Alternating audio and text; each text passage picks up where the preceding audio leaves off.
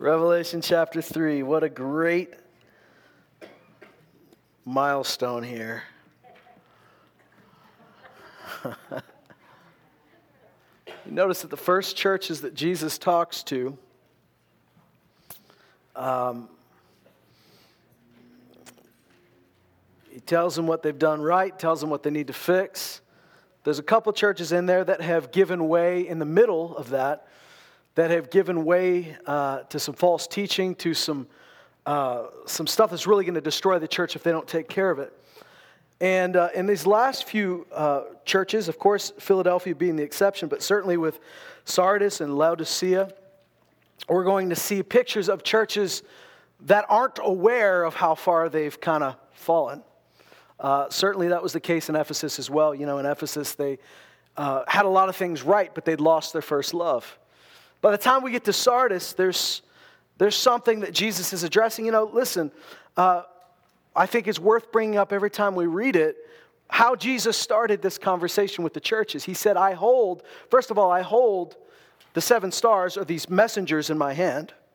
So the messengers to these churches. He said, but I also hold these golden lampstands.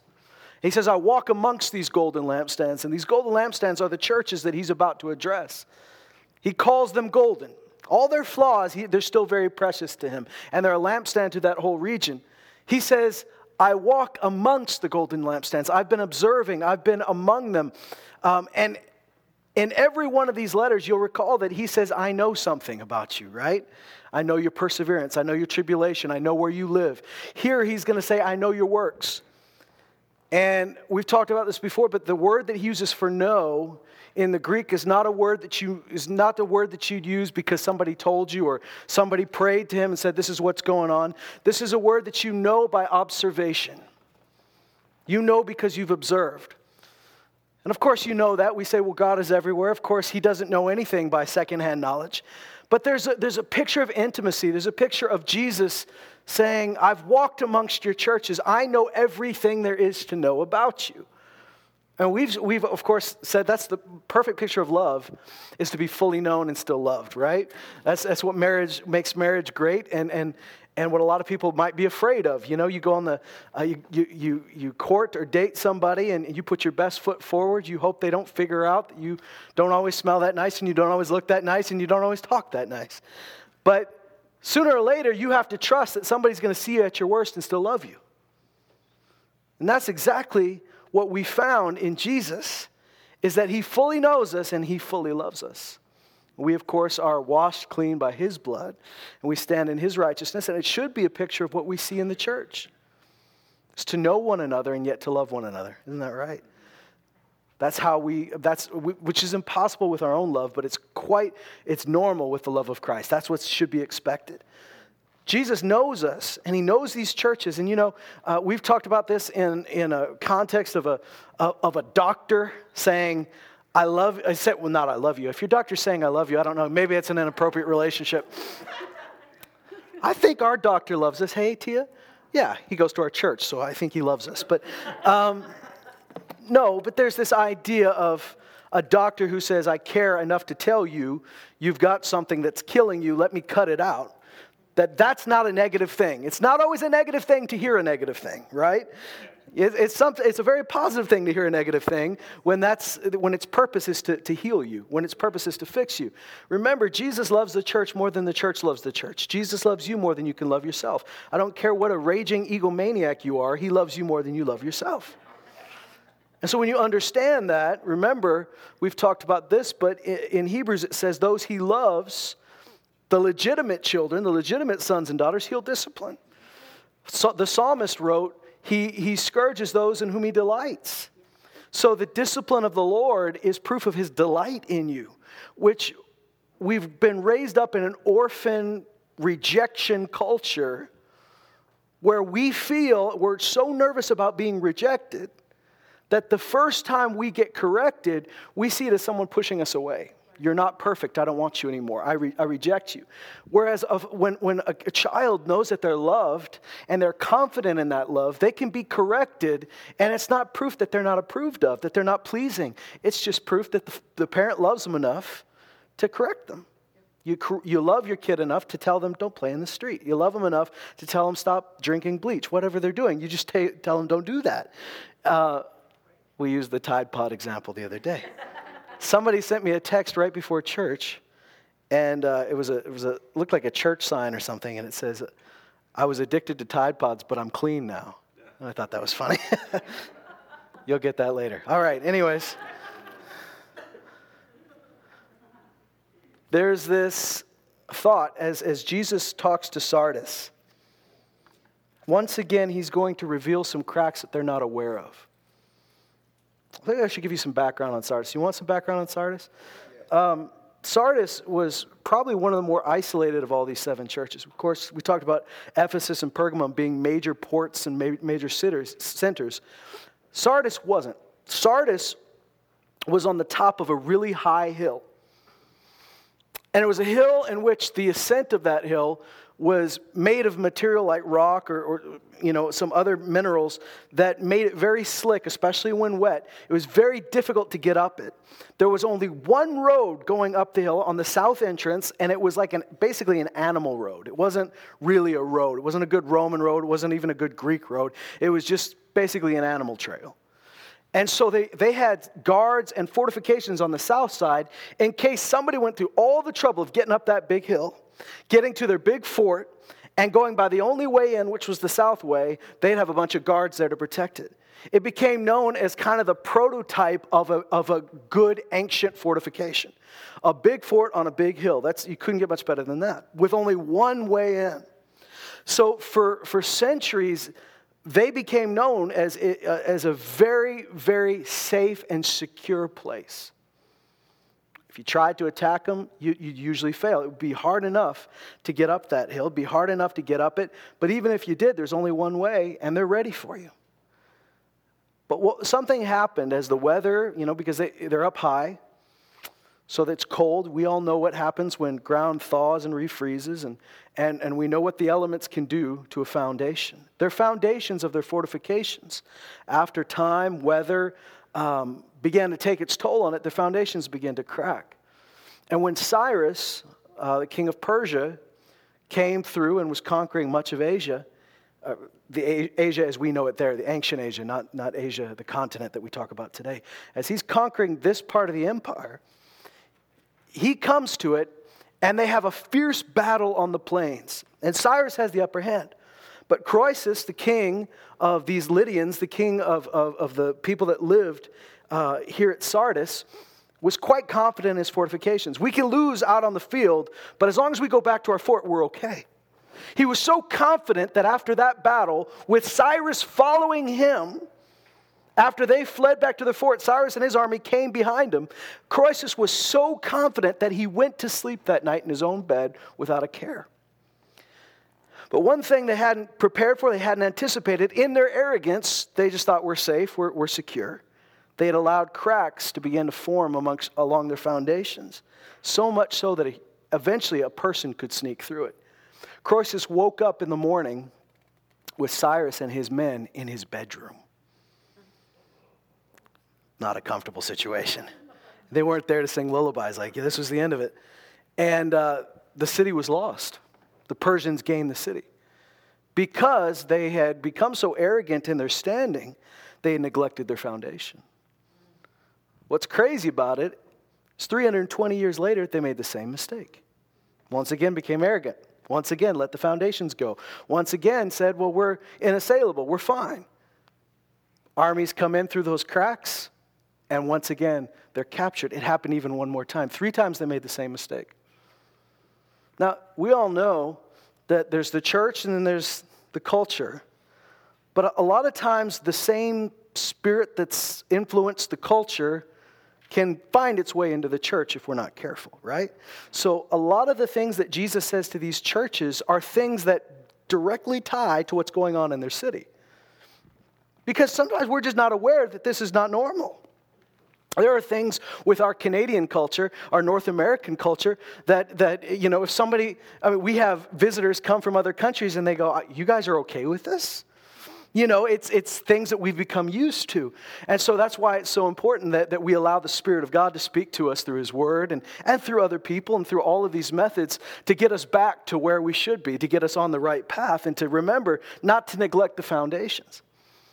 With that in mind, let's read what Jesus says to the church in Sardis because some of that same arrogance has crept into them. Some of that complacency or apathy has crept into their church. In chapter 3, it says, To the angel or the messenger of the church in Sardis, write this He who has the seven spirits of God and the seven stars says this.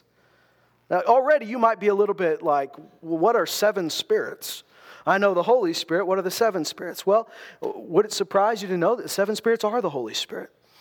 But often in, in, in when we see these, these visions of, of and, and the prophetic picture of the Spirit of God, he uses, this, he uses this number seven to signify fulfillment, perfection. There's nothing lacking in it. A, a great example I find is in Zechariah.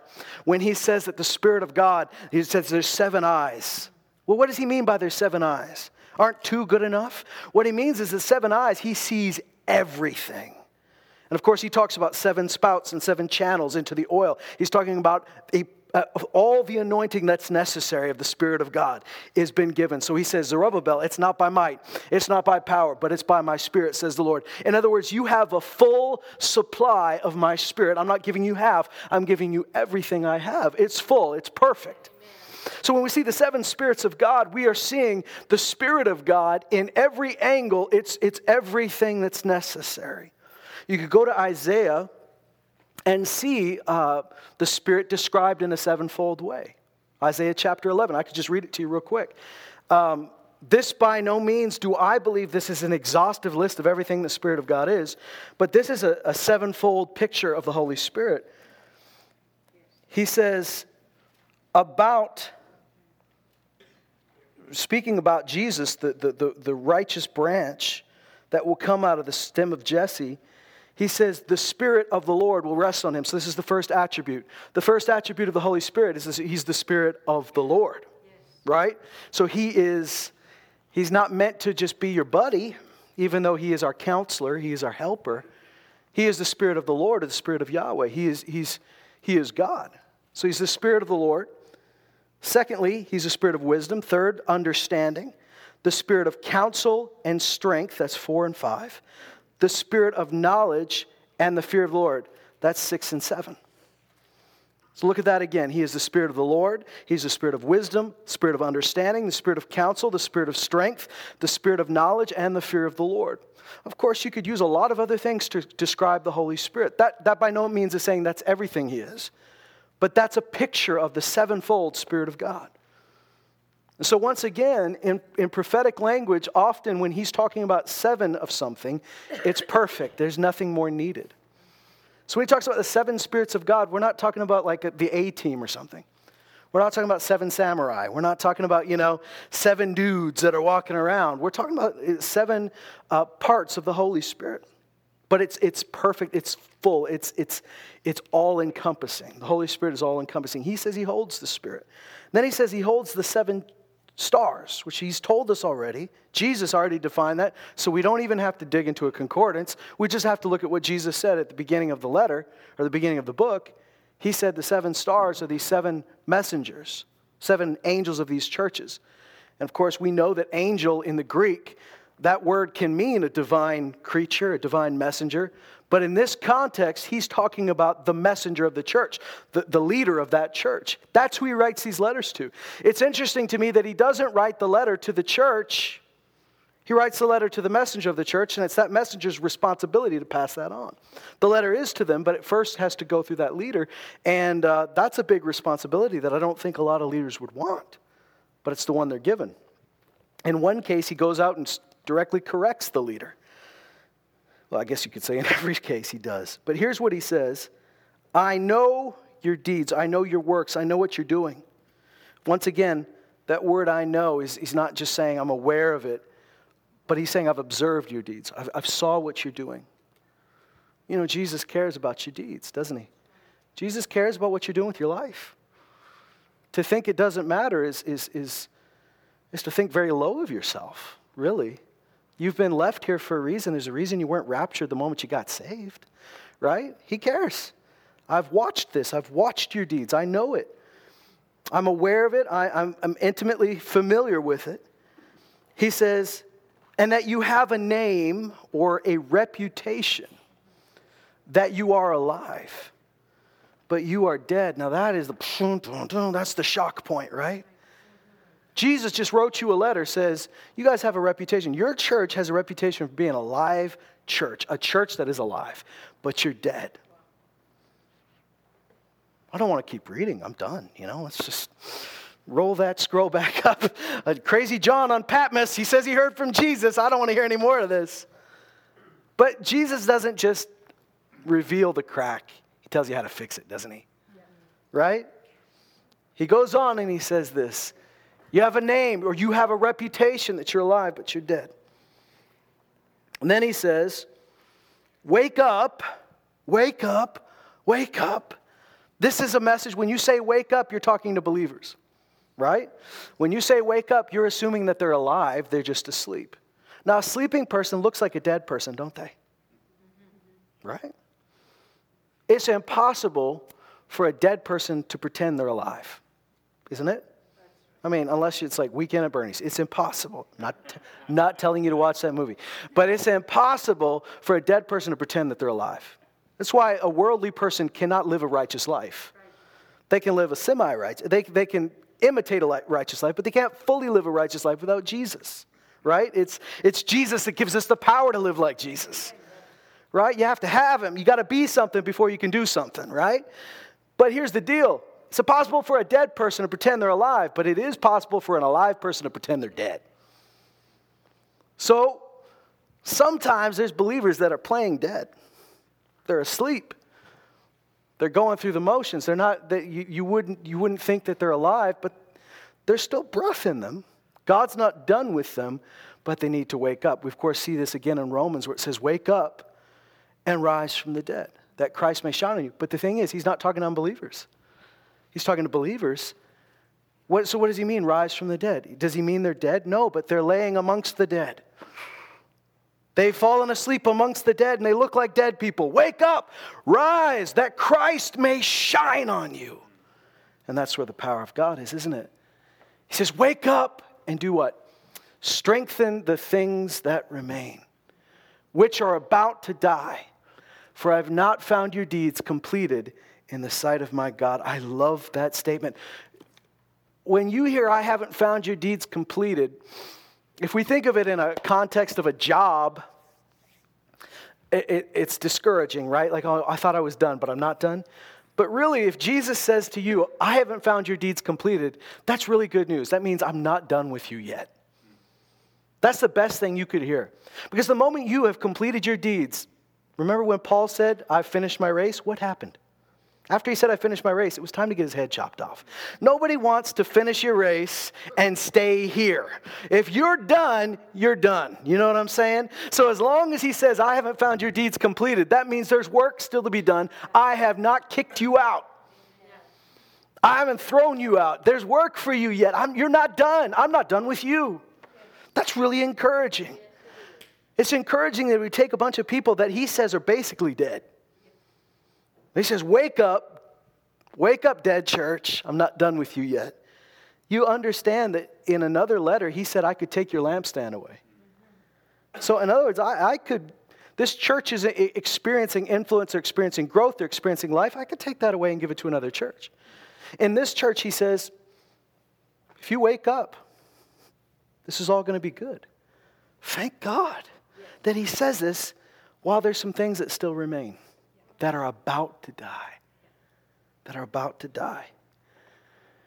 For I have not found your deeds completed in the sight of my God. So, what do we do about that? What do we do with this information? So, remember what you've received and heard and keep it and repent. Therefore, if you don't wake up, I'll come like a thief, and you will not know what hour I will come to you. And then he goes on and, and he says, But you have a few people in Sardis who have not soiled their garments, and they walk with me in white, for they're worthy. He who overcomes will thus be clothed in white garments. And I will not erase his name from the book of life. I will confess his name before my Father and before his angels. He who has an ear, let him hear what the Spirit says to the churches. We'll tackle the second half of that, of that letter next week, but for this week, I want to talk about that idea of reputation and the danger of reputation. We all know that the, he's called these churches lampstands, which, which means he's a lampstand is, is something, is, is something where you put a light and you elevate it so people can see the light, right? Jesus said, Nobody hides their light under the, the, the, bed or the bushel, but they put it on a lampstand so it gives light to all who are in the house, right? So, who's in our house? JC. No, no, that's not what I'm looking for. Carmen fans. Who's in our house? Well, you could say, well, this is the house of the Lord. It's, it's uh, these believers around me. Yeah, yeah, yeah, but they don't need light. They have light, right? You're not giving light to the believers around you, or else it's just light giving light to light. He implies that we're giving light to dark places. So, what's our house? You could easily say Lloydminster's our house right? We're supposed to give light to Lloydminster. Your workplace is your house. We're supposed to give light to your workplace. Wherever the sphere of influence that God's put you in, that's a place where you are meant to be shining light. It's giving light to these people. And, and, and, and Jesus says, when you do this, and how do we shine our light? How, do, how did Jesus say we shine our light? Our good works. That's how he said it. He said, let your good works. He said, he said, do, he said, let these good works shine in such a way that it gives glory to God. So there's a way to do good things and it gives glory to me, and there's a way to do good things and it gives glory to God. So we should let our light shine in such a way that people will glorify God in the day of visitation. So here we see a picture of a church that has influence. They're a lampstand, but that influence can be taken away because God is the one who gives influence. It's not our social media campaign. It's not, it's not how good our praise and worship is. It's not how good the signs are that we put around the church. It's not how good our outreach team is.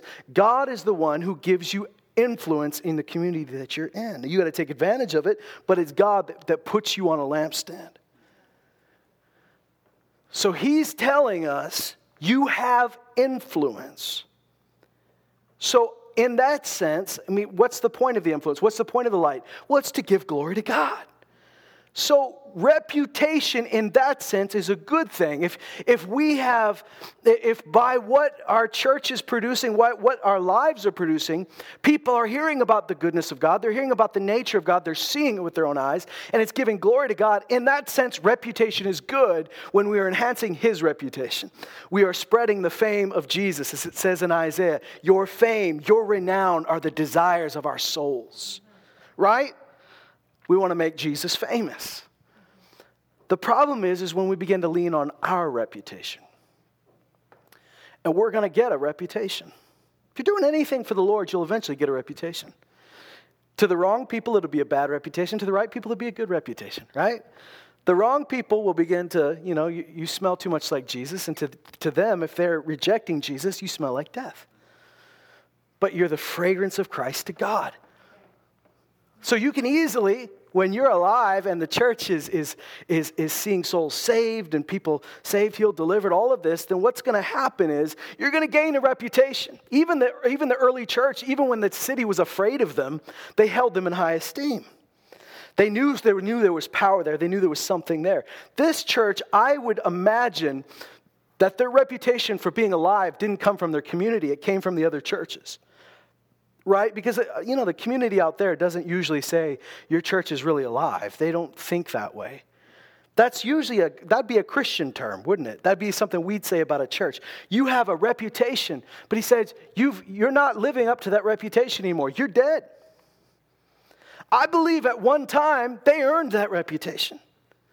The problem isn't having a reputation, the problem is putting stock in your reputation and leaning on your reputation because your reputation is based on what you did back here. And you can't live on what you did back here, right? We can't live on, on, on what happened and what God did 20 years ago in our church. We can't live on, on, on the miracle stories we have from 15 years ago. We can still tell these stories. But if, that, if, you're, if you've just decided to sit back, we've accomplished something, then we've lost the heart of what, what brought us here to start with. What's the point? What's the point of still being here if, if all we're doing is telling just stories about the good old days? Thank God for those stories but you don't rest on those stories. I'll bring you to Philippians, uh, uh, to a familiar scripture that I think is relevant for this uh, discussion. As Paul said it clearly about how he had every reason in the world to rest on his own reputation. Remember Philippians 2, what, what happened in Philippians 2? He tells us about Jesus laying down his reputation, emptying himself emptying himself of all that made him divine, except he still was the Son of God. But he walked as one of us, a human being, through the power of the Holy Spirit. Because he emptied himself, became, took on the form of a slave, a bondservant, became obedient even to the point of death on a cross. It says, For this reason, God highly exalted him and gave him a name, right? What did he lay down? He laid down his name. What was he given? A better name. If, we're, will, if we want the name that God has to offer, you have to be willing to lay down your name. I have to be willing to lay down what I thought made me special, what I thought I brought to the kingdom of God. Here's what makes me, here's why the kingdom is, should be very, here's why the church should be very happy to have me. Here's what I bring to the table. That attitude is dumb, and we all know it's dumb, right? But we can slip into it. And look what Paul said in Philippians 3. He says, in verse 2, beware of the dogs, beware of the evil workers, beware of the false circumcision, for we are the true circumcision who worship in the Spirit of God and glory in Christ Jesus and put no confidence in the flesh. We glory in Christ Jesus. What does it mean to glory in something? We boast in it. We brag. We, we get our, uh, we, we, everything that we think is, is special about this comes from Jesus. Everything that's worth bragging about is Jesus. Everything that's worth boasting about is Jesus. And when you glory in Christ, He gets glory, right? We give Him glory. How, what does it mean to give God glory? It means to, to talk about what He's done, to, to spread that, to, be, to, to revel in, in what He's done. We glory in Christ. We put no confidence. He doesn't say we put little confidence. He says we put no confidence in the flesh. Although I myself might have confidence even in the flesh. If anyone else has a mind to put confidence in the flesh, what's the flesh? That's what you bring to the table. That's you by yourself. He says, if anybody has a reason to be confident, it's me. He said, I far more. I was circumcised on the eighth day of the nation of Israel, of the tribe of Benjamin. I was a Hebrew of Hebrews. As to the law, I was a Pharisee. As, now, see, we see Pharisee as a pejorative term now. We, that's a negative thing. If, if I were to call you a Pharisee, you'd be offended. But in Paul's day, it was the Pharisees that, that held tightest to the Word of God. Their problem wasn't that they didn't live a life, a holy life. Their problem was they got so wrapped up in their own ability to live a holy life, they could not see Jesus when he came. Because what does Paul say in Romans 10?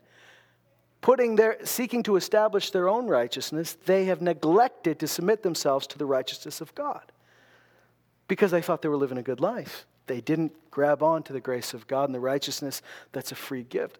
They didn't see Jesus because they didn't think they needed Jesus. The sinners saw Jesus and said, This is what we're looking for because they know they had a need. Pharisees thought they were doing fine. But really, come on, guys, the Pharisees were far better than the Sadducees. They were far better than, than the Hellenistic Jews over the sea in Decapolis. They were far better than those who kind of, those, that same group that hung out with, with Herod and his ilk. The Pharisees, outside of maybe the Essenes, were, were some of the most holy living people in the land at the time.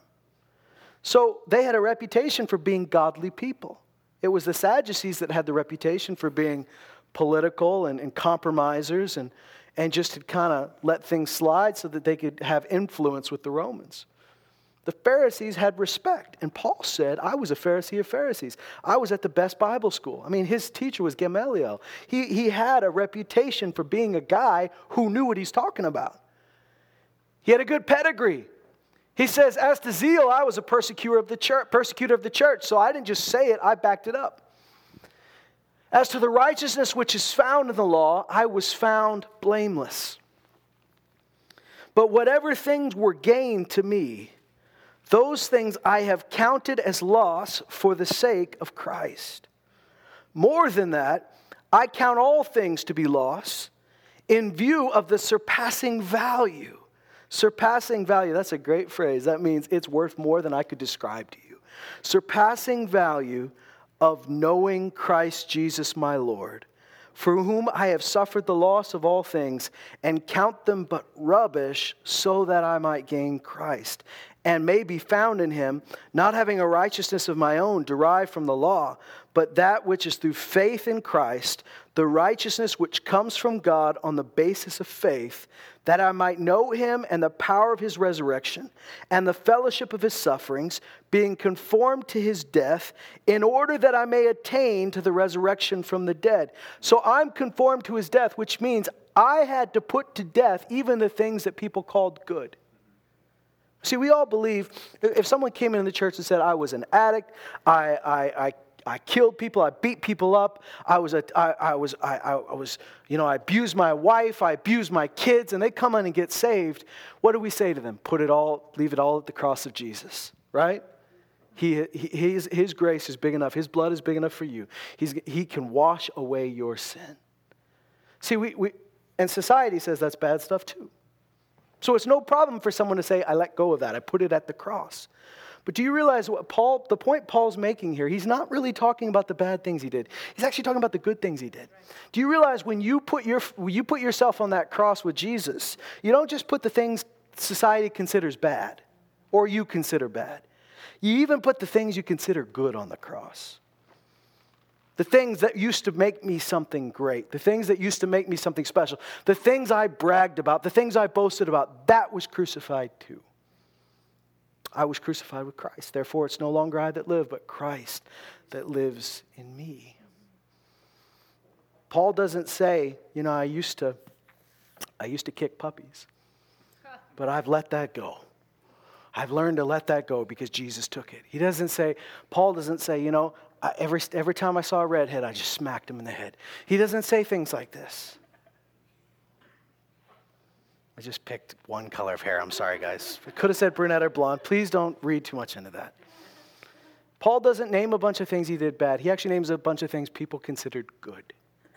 He says, I'm going to count these as loss in view of the surpassing value of knowing him. Watch what he says. Not that I've already obtained it or that I've already become perfect. See, he, he realized that as far as he was, as as well as he'd done in the kingdom, he wasn't finished. I haven't obtained it yet. I haven't become perfect yet.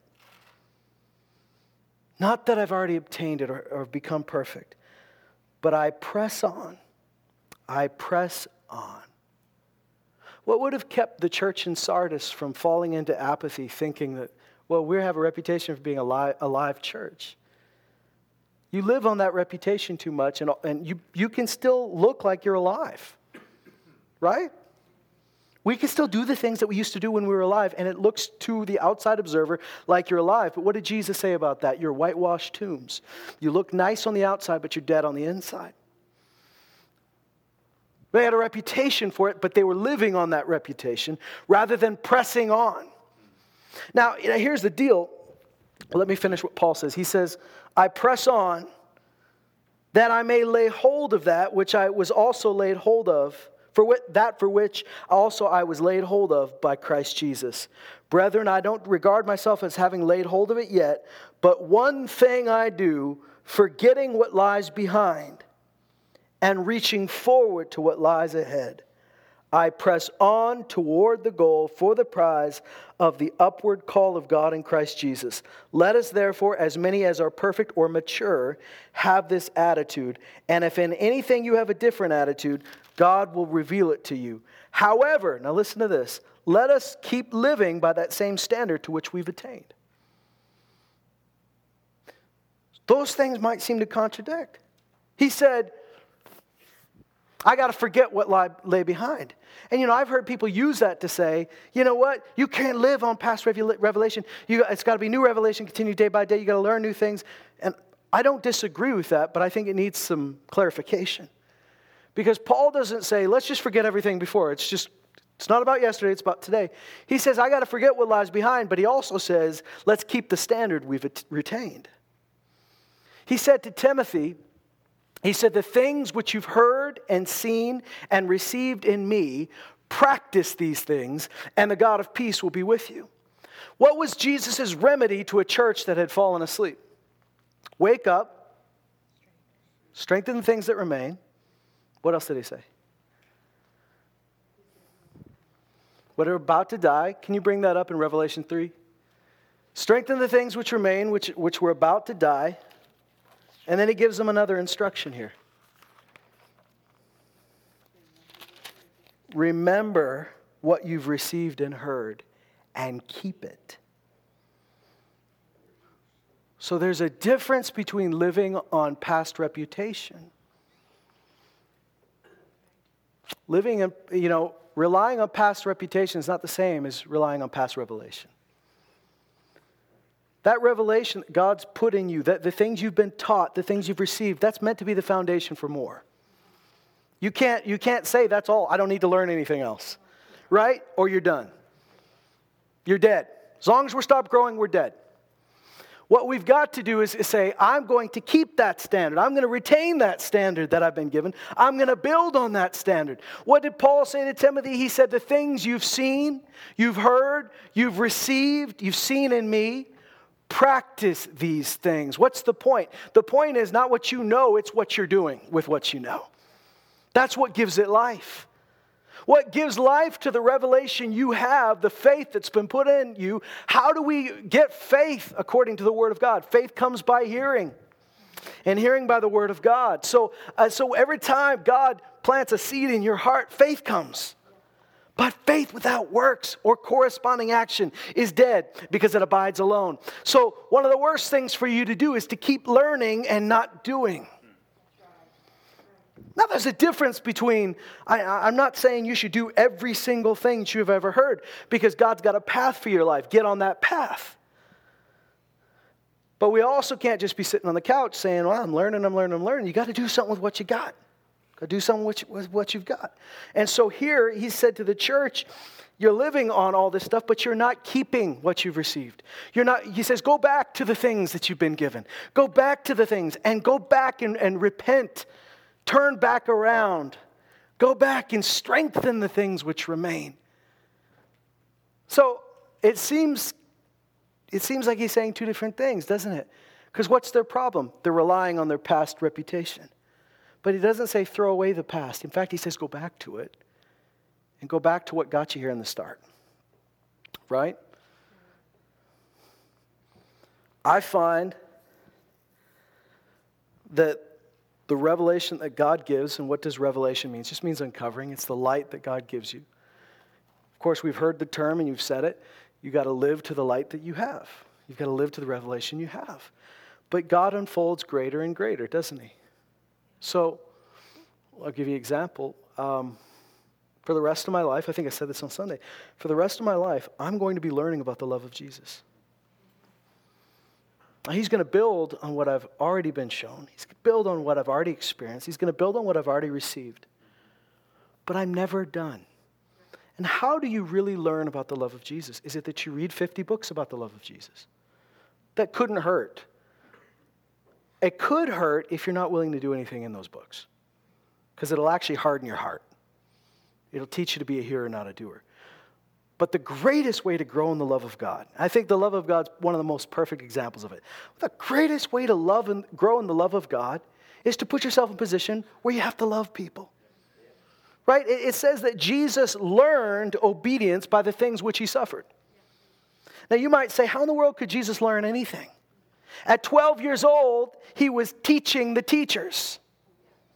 So, what do you mean he had to learn obedience? He's the Son of God. What more could he know? It was not about what was in his head, it was about walking through obedience.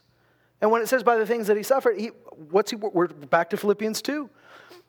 He had to become obedient to the point of death on the cross. So his, his obedience was perfected when he put it to the test. The love of God is perfected in us when we're going to love people, right? It's poured out by the Holy Spirit, it's perfected in us, and, and, and being put in situations. This is why you can't really live a monastery life and really fully grow into the things of Christ. I'm not against a time, but in reality, you're not going to know how love works until somebody comes across your path that challenges everything you believe about it. And that you just want to hate or you just don't want to love or you just don't want to be around. You're going to learn to love by unlovable people being in your face. That's not a theory, it's a practice.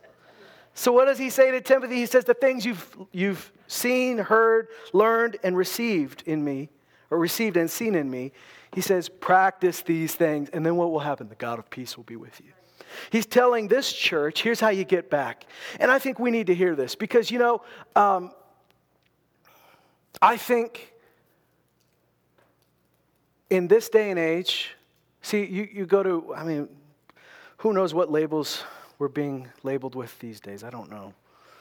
I know I'm usually surprised when other preachers say, So this is the kind of church you go to? And I go, Really? Oh, okay. Is that what you guys think? You know, we, we usually have other people tell us what we believe. And I go, I don't know. You should visit us sometime. But, you know, okay, let's use a label like charismatic. I'm good with that. The word charismatic comes from the word grace. Praise the Lord. Does that mean I identify with everybody that calls himself a charismatic? Heavens, no. Just like the Baptist church down the road doesn't probably doesn't agree, agree with Westboro Baptist Church, right? So labels are dangerous things. But you know, you put you put labels on people. So we might have a reputation as a church that, well, what would you, if you heard that label, what would you think? They believe in the gifts of the Spirit. Probably that's what you think, right? They believe in the gifts of the Spirit. They believe in the um, flowing of the Holy Spirit in a service, or in, you know, you, you would, depending on the person, you'd put some thoughts to that. That reputation is all well and good. But a reputation is nothing. It's actually dangerous if you begin to rely on that reputation. And you can imitate that reputation. You can put out marketing materials. You can act like we're alive. I've been in churches where they knew how to act like they were alive, but it was a routine we did. It's just something we do. And, and the thing that had caused them to do that thing was long gone. But we go through the motions. You know, I, we had a, a, brother in our church who, who came and was very honest with me, and, and you won't know who he is, and he's not here. But uh, he, they've since moved. But, you know, he, he came in, in my office. He said, honestly, like when we're having this, this time where we're, we're walking around and we're greeting one another, he says, I don't even want to be in the room. I said, why not? He said, because I feel like I'm faking it. I smile at people, I, I act like I love them, but I don't really love them. So I'm just going to leave the room if that's okay with you. I said, that's one solution. The other solution is to love people. you know, that's a better solution. If you find you don't love people and you don't want to fake it, I agree with you. And I kind of give the guy props. He doesn't want to fake it. Good for you. The solution I would have is maybe different than his. His is just to leave the room. My solution was ask God to put that love in there for you. But you know, we all know how, and, and believe me, I was raised in church. I think I can fake all the fruits of the Spirit. I'm going to admit that to you. I think I can. Now, long term, you can't fake anything. And really, none of those things can truly be faked, right? Because the fruit of the Spirit reveals itself, it shows itself to be real. But for, for 10 seconds, I can fake it. I can act like I got joy. I can act like I love you. I can act like I'm, I got peace. I can act like I've, I've got some patience or some self control or some long stuff. I can act like I got gentleness and faithfulness and kindness. But really, in reality, that fruit's going to be tested, isn't it? And wax fruit tastes terrible. And I know because I tried my grandma's wax fruit when I was a kid. It was the worst thing I've ever eaten. No, it wasn't the worst thing, but it wasn't good. What's God's remedy? So, this is what I'm saying. It's important that we hear this. I think every church in town has got certain reputations for certain good things. Right? I could think I could say good things about almost every church in town that really calls Jesus Lord. I could say something nice about all of them, and I believe it. But if you're living on that reputation, it'll actually be the worst thing for you. Because what you'll find is you're like the city of Sardis whose foundations begin to crack. And you've put so much faith in your reputation for being a secure city that you wake up and the army's in your bedroom. By the way, those three times, all three times, those attacks came at night when no one expected it, when they were, their guard was down. The enemy comes into a church when the guard's down, when they put a lot of faith in the things that they have a reputation for, but they're not attending to the things God gave them. So I'm going to tell you today there's probably some things that you might say, we have a reputation for this. Then let us, by all means, strengthen the things that remain. Let's be awake. Let's be awake. And someone who's awake is not staying in the same place. When there's awake, when you're awake, there's movement. Growing in the things of the Lord. Remember, he called it an upward call of God in Christ Jesus. So consistency, I've said this to you before, but consistency in Christ is not a flat line, it's an upward line. Right? And growing in the things of Christ is like riding a bicycle up a hill. If you stop, you're going to slide backwards. There's no stationary position. There's no neutral, I'll take a break and stop growing. You got to keep growing. And that's a good thing because it's God that does the work in you. It's not you. I'm not telling you to work harder. I'm not telling you to try harder. I'm telling you to let God do this through you and in you. Be diligent to let Him work through you. Let His grace flow through you. And I, have been quoting it for the last two weeks. I'll quote it again. Paul said, The grace of God towards me, I am what I am by the grace of God. His grace toward me was not in vain, for I worked harder than everyone else, but it was not me working, it was the grace of God working through me. Because once again, if we think it's us working, we've slipped back into the flesh and there's no life in it. We're just as dead as the people that are resting on their laurels. I've told you this before, but it's very easy as a preacher. Once, once you started preaching long enough, you don't have the same terror on Saturday night that I used to have. Just thinking, ah, it's going to be terrible. Lord, help me, help me, save me from this, Lord. If you have to um, send a snowstorm, send a snowstorm. But if you can't do that, just give me the anointing. You know, let it be. God, help me. God, help me. Give me something to say. This is before I was a pastor, but when I first started preaching, I was just, I, I, I knew I had nothing. So, God, I have to have you. I have to have, you have to do this. You start preaching long enough, you could fall prey to the trap of, I can do this. I can do this. I, I, I got some scriptures in my pocket. Uh, I, can, I can talk about this. I could read from this and, and rely on your ability to communicate. But there would be no life in that, right? There'd be no real life in that. And everybody could walk away saying that was a great message, but there's no real change in anybody's heart. So, just to echo the words of Jesus again I have not found your deeds completed. If Jesus ever says that to you, rejoice. Rejoice because you're not done yet. Rejoice because he's not through with you yet.